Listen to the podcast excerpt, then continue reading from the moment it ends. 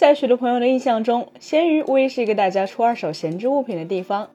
然而，随着二手电商概念的走红，闲鱼上的职业卖家俨然有了逐渐取代个人卖家成为这个平台的主流之势。甚至闲鱼、京东、淘宝、拼多多等一般意义上的电商平台之间的界限也愈发模糊。为此，闲鱼方面也开始约束这些职业卖家。比如，就在五月十五号，闲鱼方面发布公告称，计划为在该平台进行高频且高额交易的卖家收取软件服务费。根据闲鱼官方发布的通知表明，按软件许可协议的费用条款，如卖家当月产生的成交订单数量大于十件，且累计成交金额大于一万元，那么每月超出收费门槛的订单将按照实际成交额的百分之一收取软件服务费。如发生退货且无过失，则将确认退货属实后，根据买家和线上退款记录来退回因此被划扣的软件服务费。当然，其他卖家和所有买家仍将可以免费使用闲鱼的软件服务。从去年秋季要求经营性卖家需提供七点五理由退货服务，再到如今向大额高频卖家收软件服务费，闲鱼正在从 eBay 模式走向国内用户更加熟悉的电商平台形式。如果要用一个词来形容闲鱼这大半年来的操作，无疑就是正规化。借助互联网发达的信息流通体系，将闲置物品卖给有需要的人，这其实是 eBay 早在一九九五年成立时就在干的事情。而这一玩法在 Copy to China 后，便是闲鱼。然而，随着互联网行业的发展，特别是在当下寒冬已至的市场环境下，消费者的理性重新占据了心智，闲置经济也再次兴起。闲鱼的目标从打造专业的、有信誉的二手交易平台，转向了二手电商。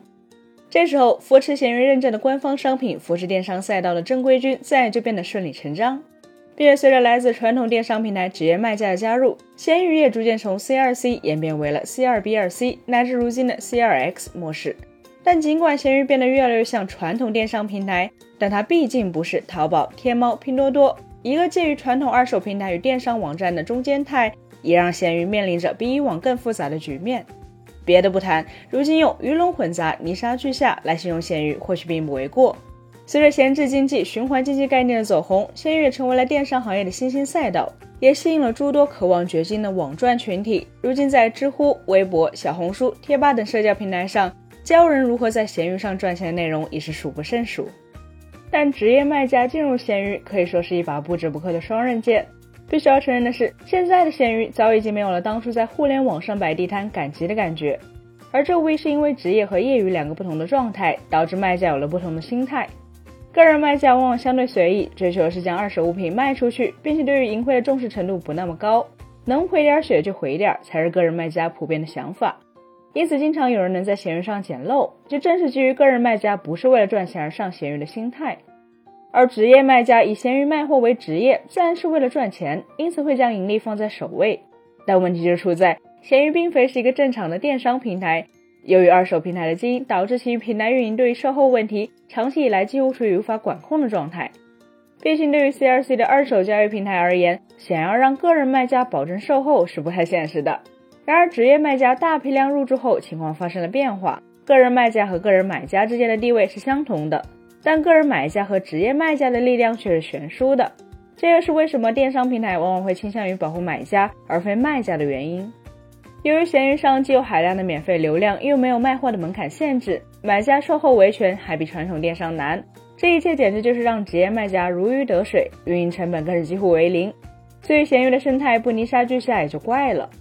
可阿里方面对闲鱼的期待不止达到万亿级规模，而是更希望其创造出万亿级的价值。也就是闲鱼不仅仅要成为阿里生态内的引流工具，也需要赚钱。但在过去，真正得意的只有闲鱼上的职业卖家，买家则被劣币驱逐良币的趋势所困扰。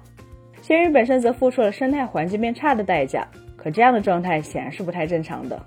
要求职业卖家需要保证售后，并且向他们收取软件服务费用，也正是闲鱼的收网时刻。毕竟规模到了，当然就要开始商业化运作，也意味着这个二手电商平台的野蛮生长期已到此为止。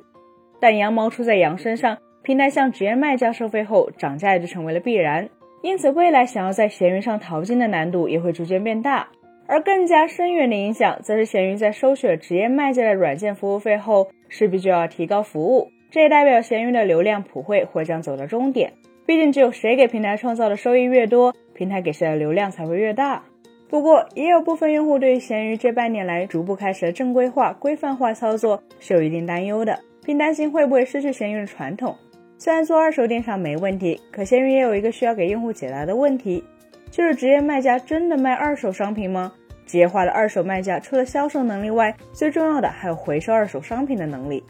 比如日本的中古店就是一个二手商品的集散地，但得益于中国是目前全球最大制造国的地位。在强大的工业产能加持下，回收二手再售卖，真的比直接卖一手的成本更低吗？必须要承认的是，必然有部分卖家有成熟二手回收渠道的，但这一类卖家在整个闲鱼的卖家群体中到底有多少呢？